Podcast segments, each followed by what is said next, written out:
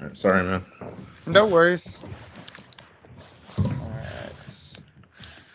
You ready to you ready to keep going on Yeah. NBA Clint Dinwin? Clint Dune.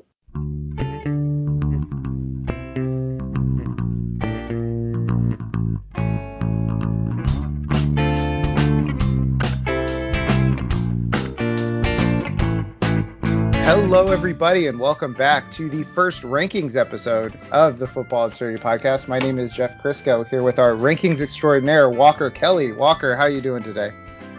I'm good. Uh, doing better now that I've been called an extraordinaire. That's good. Uh, That's good stuff. Uh, Would you rather be called an extraordinaire or an impresario?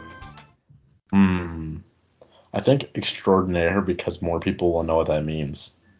Okay. And apparently an impresario isn't something impressive. It's just somebody who finances concerts, plays, or operas. Really? So- oh, well, de- definitely Yeah. not that one then. That doesn't even Yeah. make sense. Yeah, an impresario sounds like there should be some gravitas to it, but it's just a guy with money. That ridiculous. makes sense. Yeah. The So, guy with uh, money was like, how can I make myself sound cooler? Yeah, it was uh, just instead of being like guy who spends money. What sounds cooler than producer or financier? Anyways, this is our first uh, rankings podcast episode. Uh, we decided to put this out as a podcast instead of a two-hour Wednesday Twitch stream, so that we could be a little bit more concise uh, with what we want to do and what we want to say, and uh, actually send people people over to the rankings. So Walker's rankings now go up on Tuesdays at footballabsurdity.com. They get updated on Thursdays as well with new injury news and all that stuff. And um, yeah, so if you go to footballabsurdity.com, again, like I mentioned, up at the top, there's a button that says weekly ranks. Just click it, and it takes you to the weekly ranks, which were formatted nicely until Donovan Peoples Jones, Rhamondre Stevenson, and um, it looks like Ricky Seals Jones broke the table because they're too long. So now you have to scroll over. so, um, Walker, let's start with the quarterback. So uh, Mhm. up on the website, you got 25 guys ranked. I guess we'll start with uh, who was the hardest quarterback for you to rank this week? The guy that you thought had the biggest range of outcomes. Hmm. Uh, it was tough to place Ryan Tannehill for me this week. Okay, Ryan Um, Tannehill, your number seven quarterback. Yeah, I thought about putting him as high as five, just because the matchup is so good. Um, you know, Kansas City, terrible defense, but outstanding offense. So likely a game where Tennessee's gonna have to score a ton of points. Um, but Tannehill hasn't really gotten it done for fantasy so far this year. He's played all right. Mm-hmm. Um, he just hasn't really been throwing for touchdowns at all. Yeah. Um, but it feels like this is a week where he should at least, you know, throw one or two touchdowns, and he's always a threat to run one in. Um, you know, the yards have been there both through the air and on the ground. It's, I, I just don't, I don't see him not having a good week at least. Yeah, that's that's the thing is like the when I think about Ryan Tannehill, one of two things need to be true. Either you need to be buying low on Ryan Tannehill or buying high on Derrick Henry. Because the reason Tannehill's been struggling is he has no touchdowns. And Hmm. Derrick Henry's been taking all of them because he's on pace for 27 touchdowns. So um, I got into a discussion with that this week about, uh, or with Frank Amarante and Sean Foss, um, both tangential friends of the show, um, about you know Ryan Tannehill, and the problem is is that he's less efficient, but he's still throwing as much. He's throwing more, so his numbers are almost the same except for touchdowns. So either Ryan Tannehill's touchdowns are going to right size, which means Derrick Henry's are going to go down, or Derrick Henry's going to continue rolling, which means you got to buy high on Derrick Henry because, um, you know, he's not going to score 27 touchdowns, but if you think he is, then you got to get him onto your fantasy roster any way you can. Um, so that you have him at seven as high as five. How low were you considering putting him, or is it just a five to seven sort of thing? No, I mean, I you could make a case for him, you know, only in like the 10 or 11 spot because he's not, you know, he's not been a QB1 this season. And with all the byes, I don't think you can remove him from QB1 in this matchup and with his prior history. But, um, you know, he's been worse than Jalen Hurts for fantasy, worse than Sam Darnold. So, and Carson Wentz has a great matchup and played really well last week. So, I mean, you could theoretically put him like all the way down at 11. Yeah, and um, guys like uh, Sam Darnold, Carson Wentz, they might be available on your waiver wire. So if you're not feeling good about your Ryan Tannehills, um, you could potentially reach for those guys, and uh, it wouldn't be too out of control. Um, I have Ryan Tannehill in my home league, obviously, because of being a Ryan Tannehill tout. And my buddy texted me and he said, uh, you know, why do you still have Ryan Tannehill? And it's I always see a light on the horizon, and this Kansas City start was one of those lights. So if he falls apart in this one, I think the ride's over for Ryan Tannehill at least for right now. Um, Sam Darnold at nine. That's an interesting rank because uh, Sam Darnold, outside of his rushing touchdowns, has been pretty much the Sam Darnold we saw at the end of the Jets tenure. So you think that the Giants will provide him with a good bounce back? I'm guessing is is what what uh what's driving this rank. Yeah, it's a good matchup. Um, the Giants are bottom uh, bottom quarter of the league in terms of fantasy points given up to quarterbacks. Um, they're they're just not particularly good against quarterbacks. Um, it's a matchup where Darnold will probably be able to run a little bit.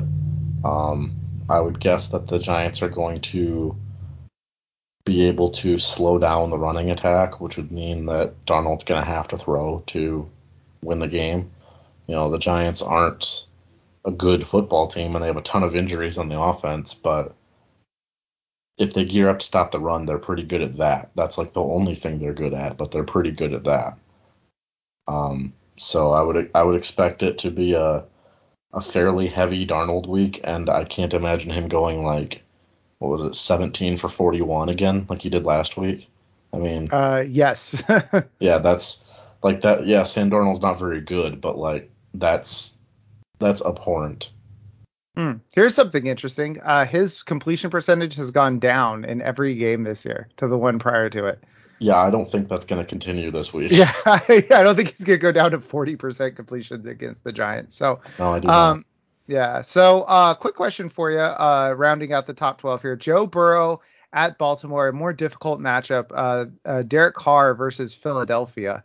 Um, both these guys have kind of been bouncing around the back end of quarterback the quarterback one ranks. Uh, mm-hmm. Just for the people at home, because this might be a decision people actually have to make. Um, mm-hmm. What has Joe Burrow over Derek Carr for you this week? I think Joe Burrow is a little bit better at football right now, and I think Burrow has better weapons at his disposal in the passing game. Um, at least downfield, you know, like Henry Ruggs is a good downfield threat, but he's not as consistent as Ja'Marr Chase. Um, the other receivers, you know, Hunter Renfrow's fine, but Tyler Boyd's the same guy. Bryan Edwards is fine, but Tee Higgins is better. Um, Carr does have Waller, but you know, and then the um, the Bengals are better in the running in the running game as well than the Raiders are. I, I would take, you know, and I'm a noted Joe Mixon hater, but I would say he's better than Josh Jacobs. Yeah, yeah. There's been a speaking of Joe Mixon. Uh, where did you have him before the season? Mm, like 13 or 15 or something okay. like that. Yeah. I had yeah, he's um just outside just outside RB1. Yeah, everybody's talking about like, oh, he's shutting the haters up. Um, I had him 16th. I am also a noted Joe Mixon hater. He is currently the running back 16 in points per game. So I don't know oh, how many yeah. haters he, he's actually shutting up right now. But um, yeah. for the Thursday night football guys, you have Teddy Bridgewater 15th, Baker Mayfield 23rd. Um, Baker Mayfield not going to be playing, playing, this. Yeah. Yeah. So um, just slide Case Keenum in there or drop him back behind Geno Smith, Zach Wilson, your 24 25. No, I, I, would just put Case right in there. I mean, uh, Keenum is not quite as good of a thrower, but he's a better runner, so should pretty much even out. Yeah, he's he's also he's he's a more cautious uh, quarterback, so it may be a situation where he doesn't bomb it out as much, but he has a lot more seven to eight yard completions, right. and that might get you to about the same ballpark as Baker would have. Mm-hmm. You know, but without the you know 30 yard pass downfield. And then Teddy Bridgewater is just a if he plays a high end quarterback too for you. Um, so let me see here. I think that's it for the quarterbacks I'm looking. Um, I mean, we will not be addressing these Deshaun Watson, Tua Tagovailoa rumors. I will talk about Tua a little bit, not in sure. that circumstance, but Um, a lot of people have him as like a top eight, top ten guy this week. Mhm. I'm seeing on uh, on on Twitter. Um, I I'd like to see it for more than one game against a terrible Jacksonville team to put him that high. I mean, he's still doesn't have a running game, still doesn't have an offensive line. Um, you know, he's either going to have no DeVante Parker or an injured DeVante Parker, so it's really just Jaylen Waddle and Mike Gesicki, and that's it. I mean, Yeah. I, I and I think Atlanta off a bye will do a better job than Jacksonville did on defense. So I guess I'm just I guess I'm kind of going the other way, but I'm not I'm not banking on a big two a game this week. Okay, I, I had him as my uh, one of my streamers this week, but that doesn't necessarily mean that he's top 12 for me. It's just a uh, that's the vagaries of roster percentages right now. Is Tua Tagovailoa is under 50% rostered, and um, of those guys, he's not a bad option. Um, all right, so let's move on to the running backs, Walker. So no surprise at the top, you've got Derrick Henry. Um, the first surprising name that I saw was Darrell Henderson at three. Was that the most surprising rank for you this week? Uh, I would say the second most surprising rank. Um, Henderson at threes. You know, even though I liked Henderson um, right before the season, uh, I had him as a high end RB two. Mm-hmm. I, I would not have expected him even in Bipocalypse week to be the third running back off the board, but Detroit is a bad defense. Uh, the Rams are a very good offense. Henderson has been extremely consistent this season. In fact, last week was the first time he didn't have between 15 and 18 points, and that's because he had like 25. So Oh, okay. so Uh, so who is the most surprising then? Josh Jacobs at number eight. Um, okay. I I don't think Josh Jacobs is a particularly good football player. Um, I, I don't really believe in the Raiders at all, but that shows you how thin running back is right now. There's a lot of guys on bye, there's a lot of guys hurt, um, and that leaves you with Josh Jacobs, who's locked into a prominent role in his offense as a top eight option at, at the running back position this week. Um, it's insane to me too, but your options are not amazing this week. So if you have Josh Jacobs and you're like, God, I'm so sick of Josh Jacobs, fret not. This week he's actually a legitimately really good play. So yeah, I mean this eight through twelve is just like if you traveled back in time to tell week one me that eight through twelve in week seven would be Jacobs, Leonard Fournette, Cordarrelle Patterson, Chuba Hubbard, and Chase Edmonds, I would uh the only one that would be like, okay, I could see it would be I guess Chase Edmonds. yeah, like, wow, he, he must have taken over that goal line back role from James Conner, and that's not even it. No, he's just good at football. Yeah. Uh, basically, he has like pretty much exactly what I hoped would happen happened.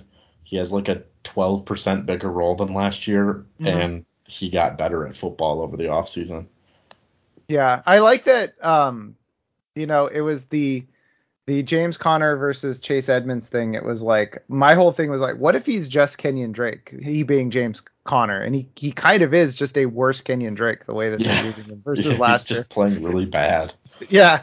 So yeah, you have James Conner at 20 there. So um I'm looking who was your uh, hardest player to rank and why was it Elijah Mitchell at 15? It was absolutely Elijah Mitchell. That's right. Yeah. Um, yeah, because Elijah Mitchell could have like the whole workload, and against a pretty rough Indy defense, if so, he could easily be a top five back on the week.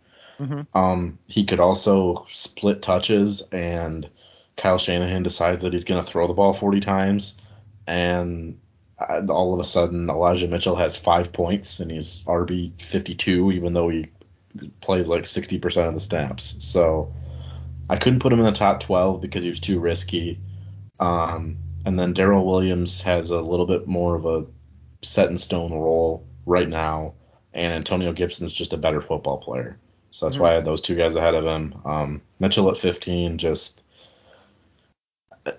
I mean, you should be playing him this week if you've got him, but I you know, I'm supposedly the expert here, and I, I couldn't tell you what to expect from Elijah Mitchell. Well, I'm supposedly the expert, and I'm a 49ers fan, and I couldn't tell you what to expect from Elijah Mitchell because I'm still not sure. Because there's he could get a lot of touches and be good. He could be get a lot of touches and be bad. He could get very few touches and be good with those touches, or get few and be bad. Like all of those are in the range of outcomes. Like Elijah Mitchell has a extremely wide range of outcomes to the point that yeah, 15 feels like yeah, you got to play him if you have him, but you know who knows if that's going to be useful for you or not. Right. Um, so let's talk a little bit about the Thursday night guys this week. So you have there's a whole slew of guys this week. There's uh, D'Ernest Johnson, who you have at 22, Demetric Felton, who you have at 37, and then the two Denver guys who are kind of settled. Melvin Gordon at 24, Javonte Williams at 28. Um, D'Ernest Johnson is the highest ranked of the four was kind of shocking to me. Um, could you uh, explain that a little bit? And and could can fantasy managers be confident starting D'Ernest Johnson, or is this a I'm just going to put him here because I don't know where his range of outcomes is going to be like Elijah Mitchell? Uh, yeah, I mean, Melvin Gordon is the safer play. Like I would definitely play Johnson over either Javonte Williams or Demetric Felton. Um, but yeah, Melvin Gordon is the safer play there. It's just, um, you know, I would expect D'Ernest to have a pretty big role. I don't really know if he's any good. Last year when he had his one chance, he was hmm. bad, but I you know, we really have no idea. Like he he could come out and have the Kareem Hunt size role and finish, you know, as a top 10 back, or he could have 10 touches for 28 yards and be useless. So, I, because his ceiling is so much higher than all these other guys around him, it's hard to not put him as a top 24 guy. But yeah, I mean, he's he's a real boom bust type like RB two slash flex. Hmm. Yeah. So it, it, it's difficult for me. Um, Demetric Felton. Uh, just just talk to people. You're a Demetric Felton skeptic, so I would mm. say that this is a, a good thing for people to hear because I think people are getting too over their skis with Demetric Felton, thinking that he's going to be oh, he's just going to get this like the short end of the platoon and the targets and the Jarvis Landry targets and Case Keenum's going to dump off to him and and and so I think um yeah, Demetric Felton at 37 um is an interesting rank behind uh Brandon Bolden but ahead of Kenneth Gainwell um and and Mark Ingram ahead of Kenny Gainwell so yeah, I mean Fel- Felton is uh, a very poor athlete um very small he's not going to be able to, to carry the ball between tackles whatsoever. He's not really even playing running back for for the Browns. He's mostly playing slot receiver. Um, Kareem Hunt missed a game earlier this season, and everybody thought, uh, and uh, or no, Hunt did miss a game. Uh, when Landry went out, mm-hmm. Felton had like uh, when Landry went out mid game, Felton caught a touchdown and had some involvement, and everybody was like, "Oh, Demetric Felton's the slot guy now. He's taken the role after like two quarters of work." Yeah. And uh, then the next week he had two targets and like three fantasy points. Um, I just don't think he's very good at football, and so I wouldn't play him.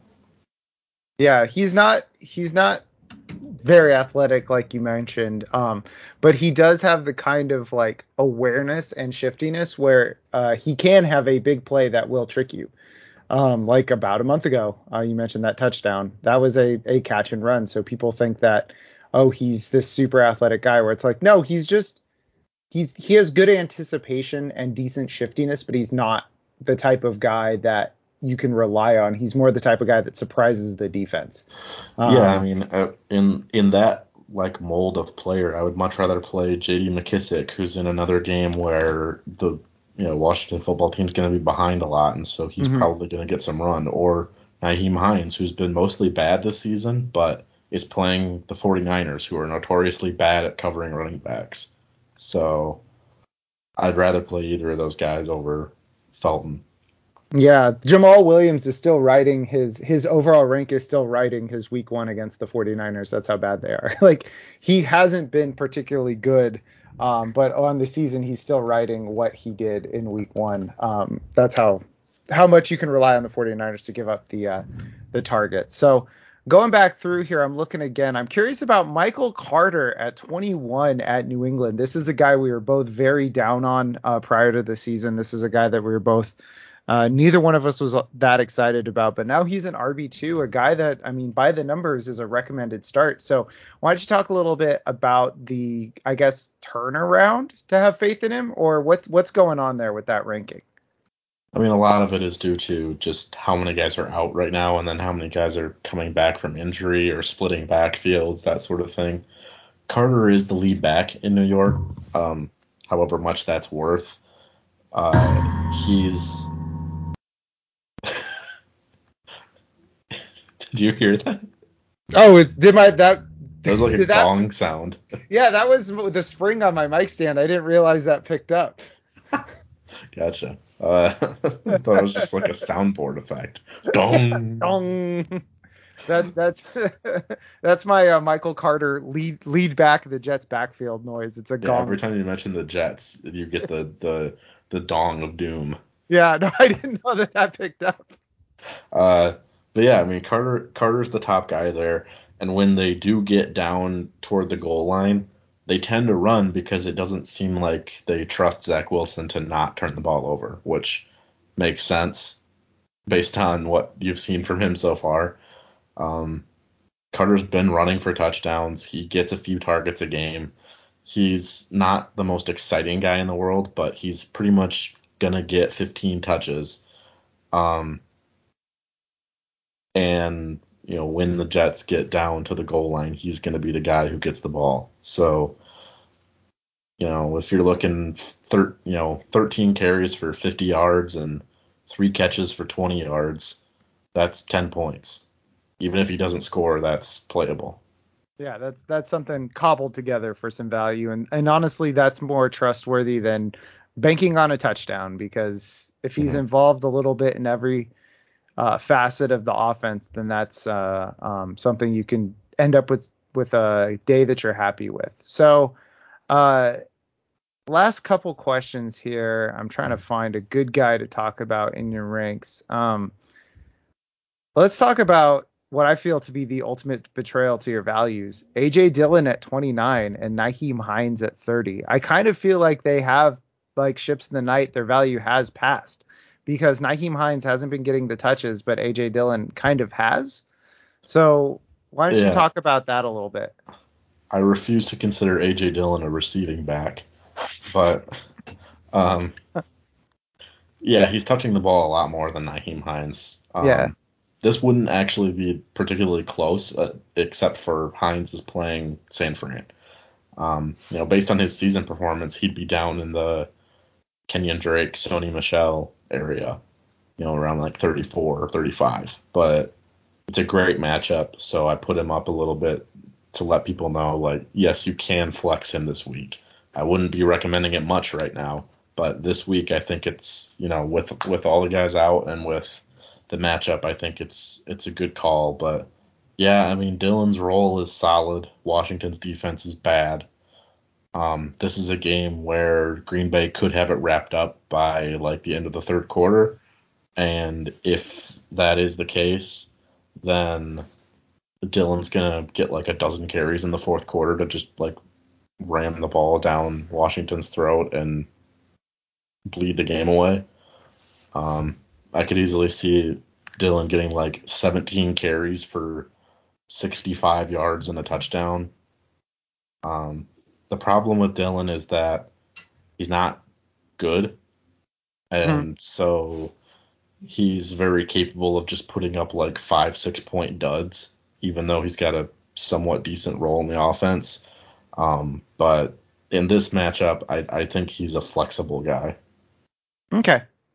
Sounds good. So, um, were there any other uh, running backs that you wanted to highlight? Uh, one guy that's kind of a long way down here, but I think could be a possibility depending on what happens with other players is Rashaad Penny at 43. Um, in the event that Alex Collins does not play, I think you can probably fire up Penny coming off IR. Um, this is as healthy as his as he's going to be. You know, I don't think he's ever 100%, but he's in playing shape again, and he has some ability in the open field. He's certainly better than both DeeJay Dallas and Travis Homer. So, if you're looking for a, a under the radar guy who could have a big game, um, I, I would be stashing Penny in the event that Collins does not play.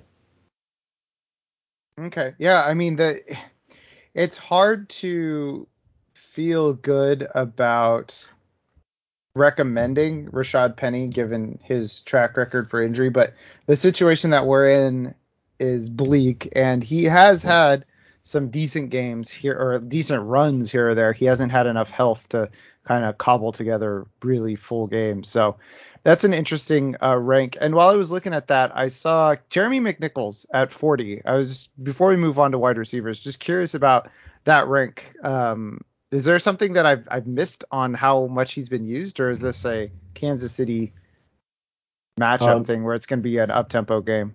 I mean, a little bit of both. McNichols has like I think 25 or 26 targets on the season, something like that. Um, yeah, he's been he's actually been used a fair amount. I mean, I, I he's his role is just as big as like Nyheim Hines is right now. Um, it's just the the worry is that you can have a game like last week in Buffalo where Henry's like the only thing on the offense that's working for about two and a half quarters, and so they just never take him off the field. Um, but when McNichols gets in there, he's a weirdly big part of the offense. Like when he comes in, they throw to him a ton, and uh, it's almost like a Chris Thompson thing from way back when, where he would okay. play like 15 snaps and get seven touches somehow. Yeah, they they'd put him on the field and everybody like, all right, these are the times where he is touching the football.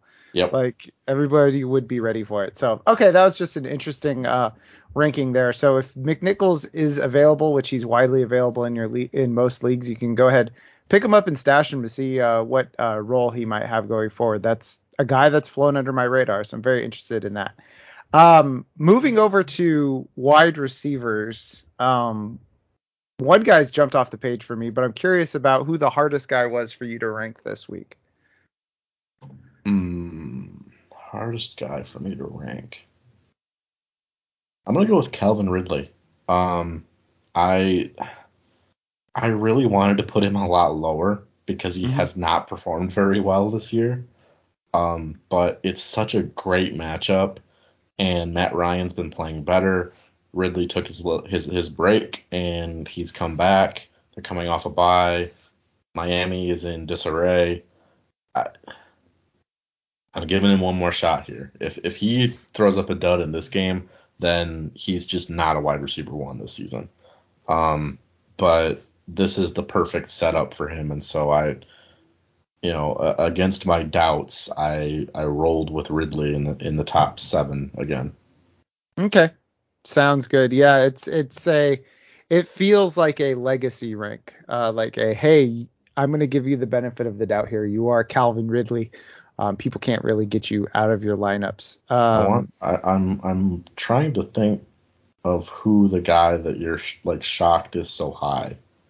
Or, it's Deebo at four. Oh really?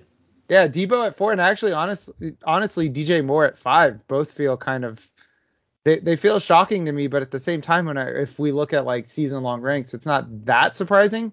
But Deebo at four kind of stands out to me just I don't know, maybe I have PTSD from buying in last year to Deebo, um, where he was very difficult to have on your roster.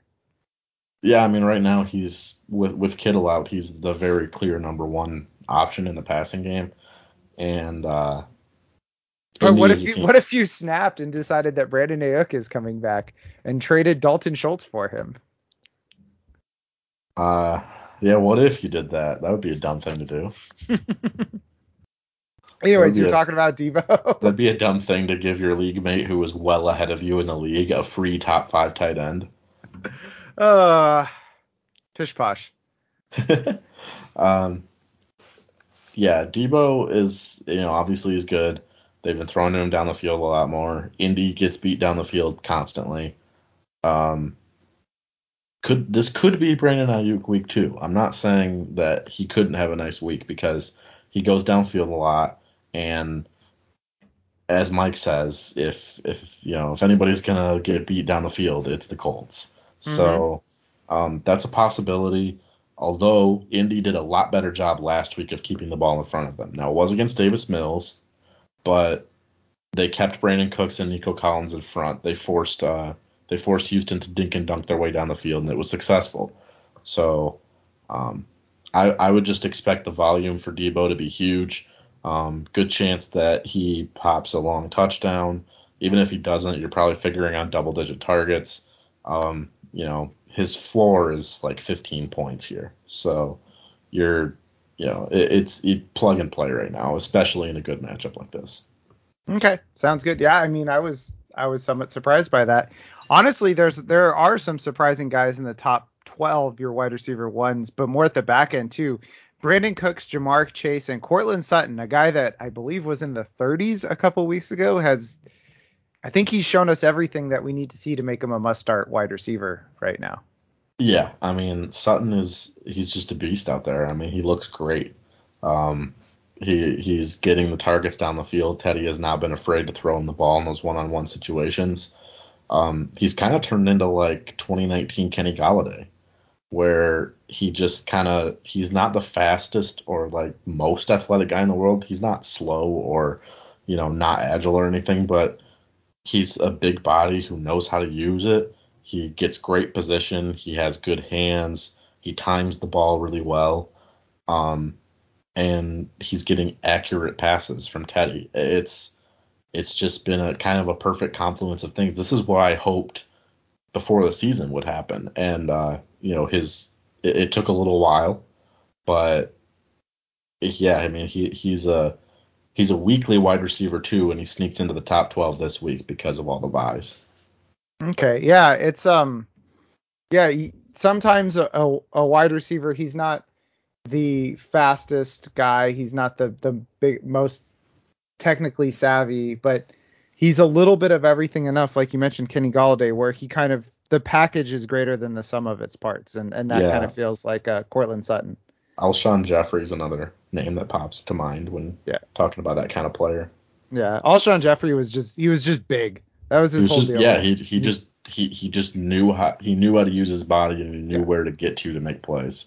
Yeah, there's there's guys who don't play up to their size, and there are guys who definitely play bigger than their size, and that applies to both Courtland Sutton and Alshon. Alshon Jeffery's a good comp there because it's just like I'm going to physically dominate you because um, I know exactly how big I am, and um, I will use that against you. Yeah, they, they have good like they they just have like good wide receiver sense. They understand how to play the position, and when you have the understanding, when when you don't necessarily have the like route running acumen, but you have the understanding of the position that like a Wes Welker type guy has, um, while also having the size of a you know Dez Bryant type player, then even if you're not a good separator, you can still make a lot of plays just by using your size and your intelligence.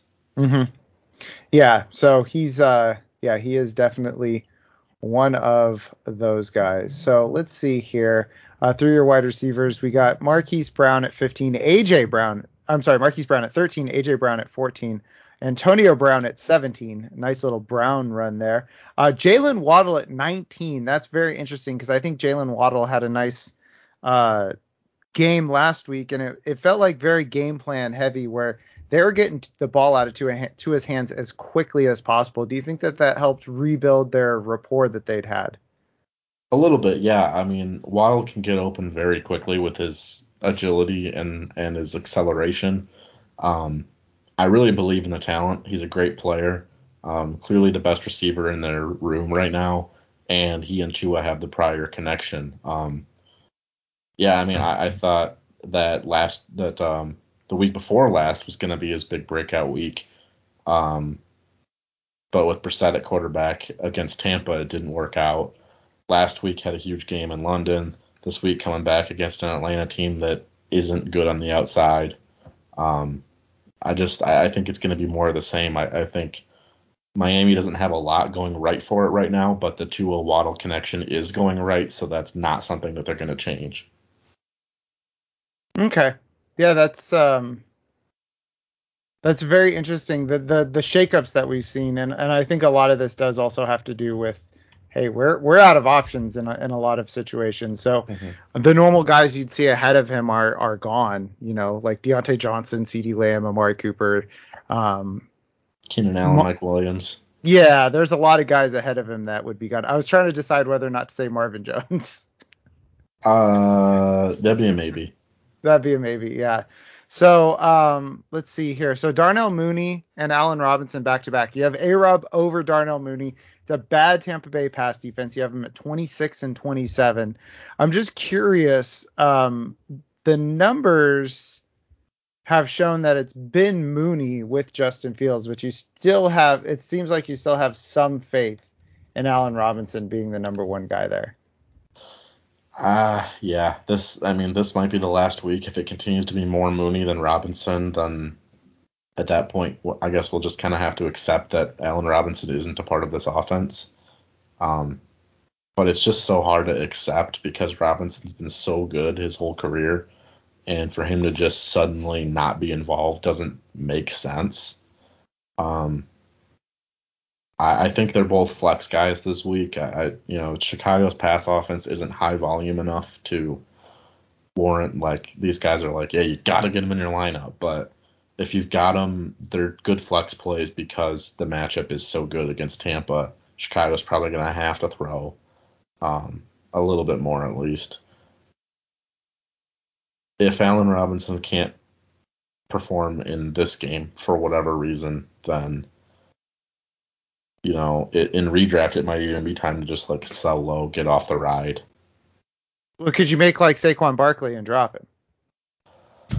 Right. yeah, if you're on fantasy Twitter today, you saw that garbage. Yes. Well, the Ryan, best the best Ryan, ability is availability, which is why Ryan, I drop all my guys on bye weeks. Ryan Fowler from the Draft Network is not very good at his fantasy analysis job. No, he is not. Um, so all right, uh, let's see here. Trying to keep this bad boy about an hour, so I don't want to get in too deep.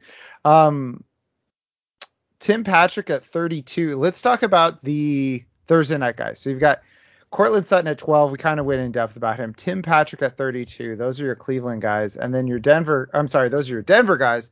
And then you've got Jarvis Landry at 24 and Donovan Peoples Jones at 44 but no Odell Beckham. I didn't see anything. Is Jarvis Landry back this week? He's been um he's been like activated to return from IR. Okay. So the assumption is that he's going to play. Um, I'm not certain that that's the case, but right now, from what I've read, it's more likely than not.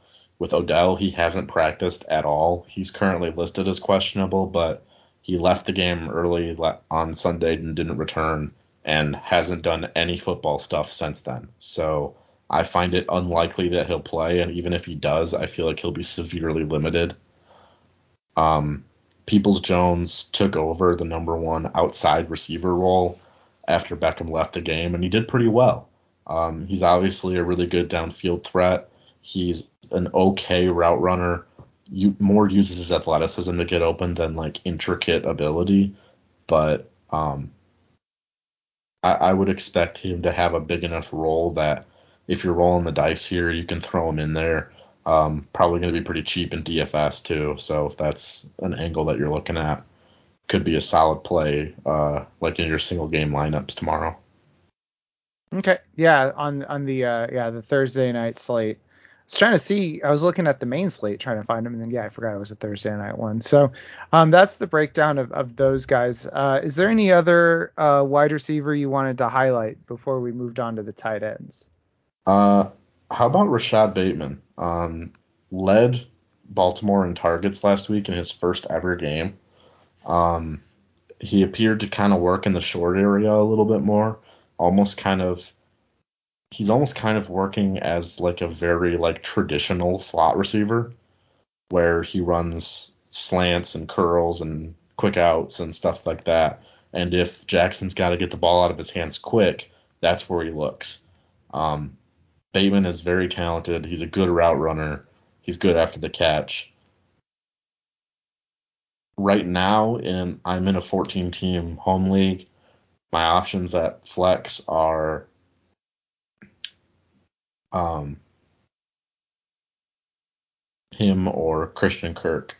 And right now I have Bateman in there. I know I have Kirk ahead of him in the rankings, but um, Kirk is just a more volatile option.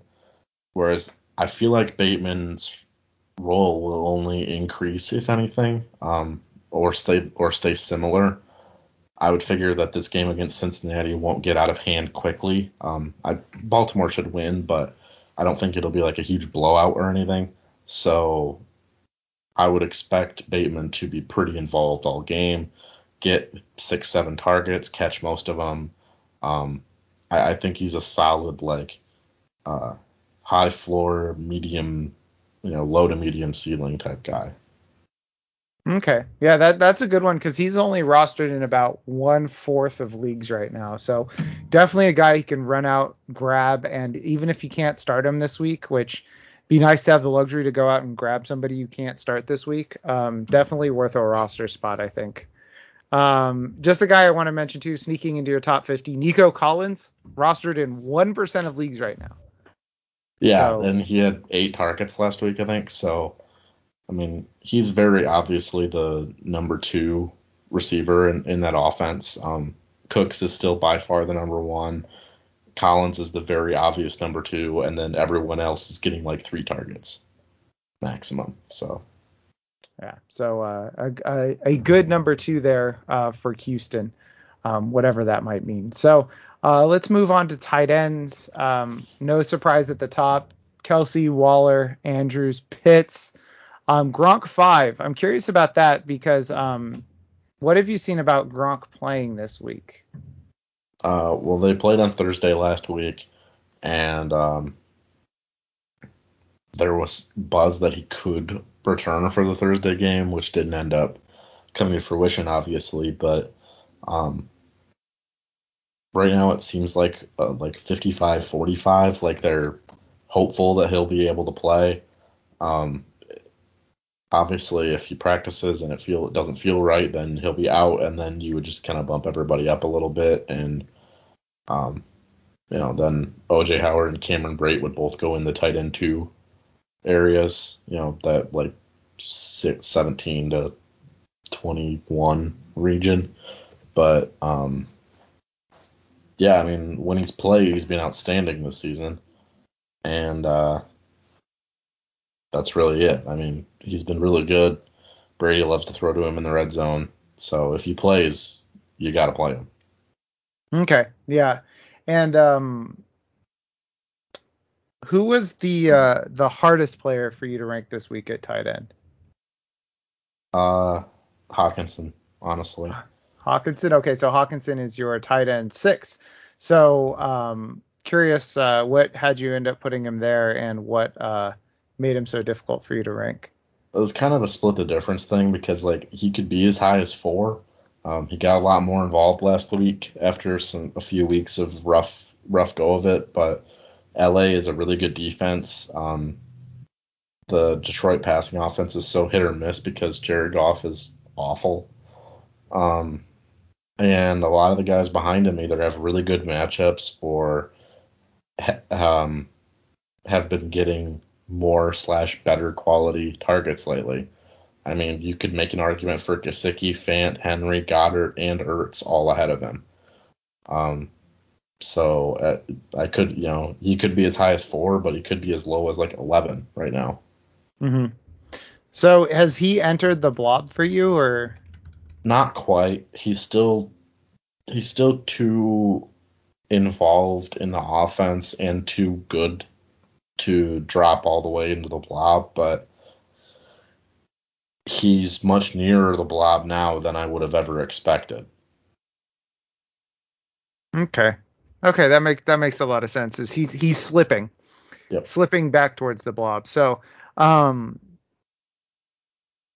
who was the most surprising ranked uh, tight end for you this week? Cole Kmet at 14. Yeah, Cole Kmet. I was looking at everything and I, I pegged him for a sleeper tight end this week, and I was like, I don't, I'm not quite sure how I feel about that, but the numbers led me there. Yeah, he had five targets last week. Um, starting to get a little bit more involved. Tampa again, really good matchup. Um, who the hell else are you gonna play if you're if you're that desperate? I mean, the options are just not good. Um, is like the last guy that is any sort of reliably involved in the offense mm-hmm.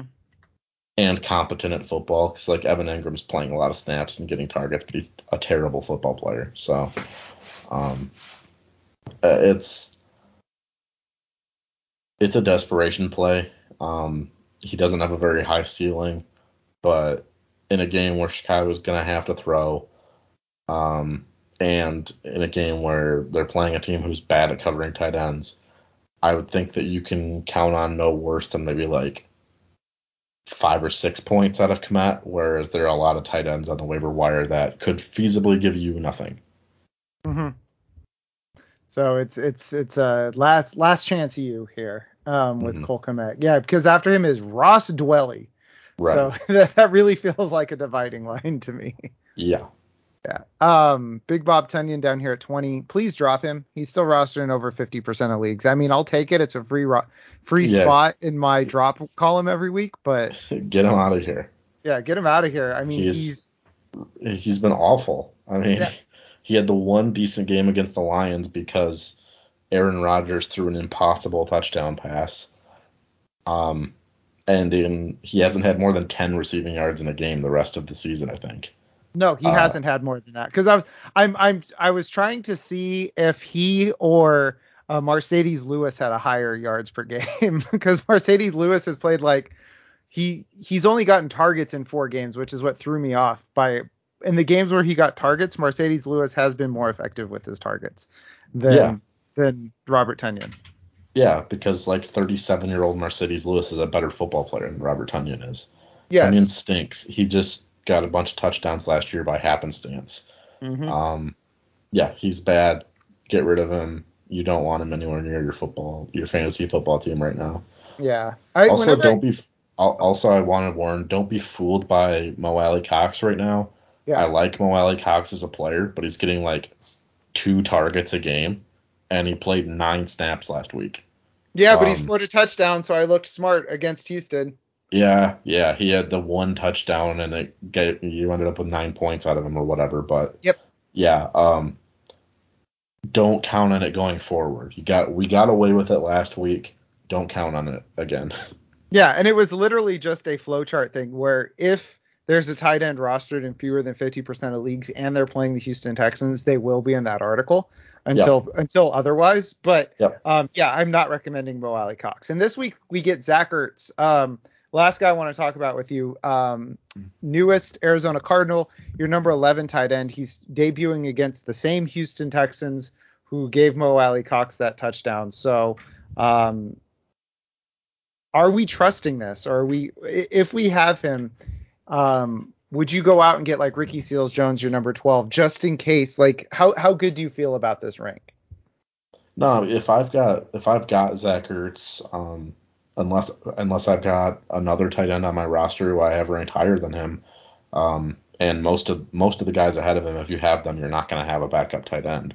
Mm-hmm. Um, you know, if you have like Mike Gesicki and Zach Ertz, I'd play Gesicki. If you have Hunter Henry and Zach Ertz, I'd play Henry.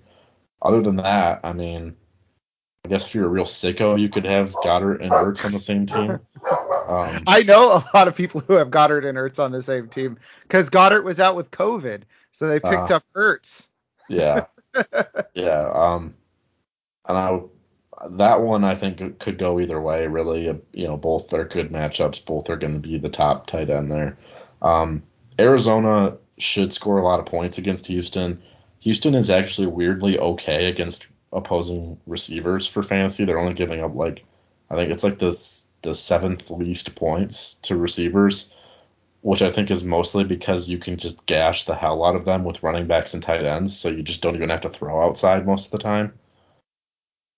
Yeah, Um, it's it's um, yeah, it's interesting. Um, yeah, I don't know.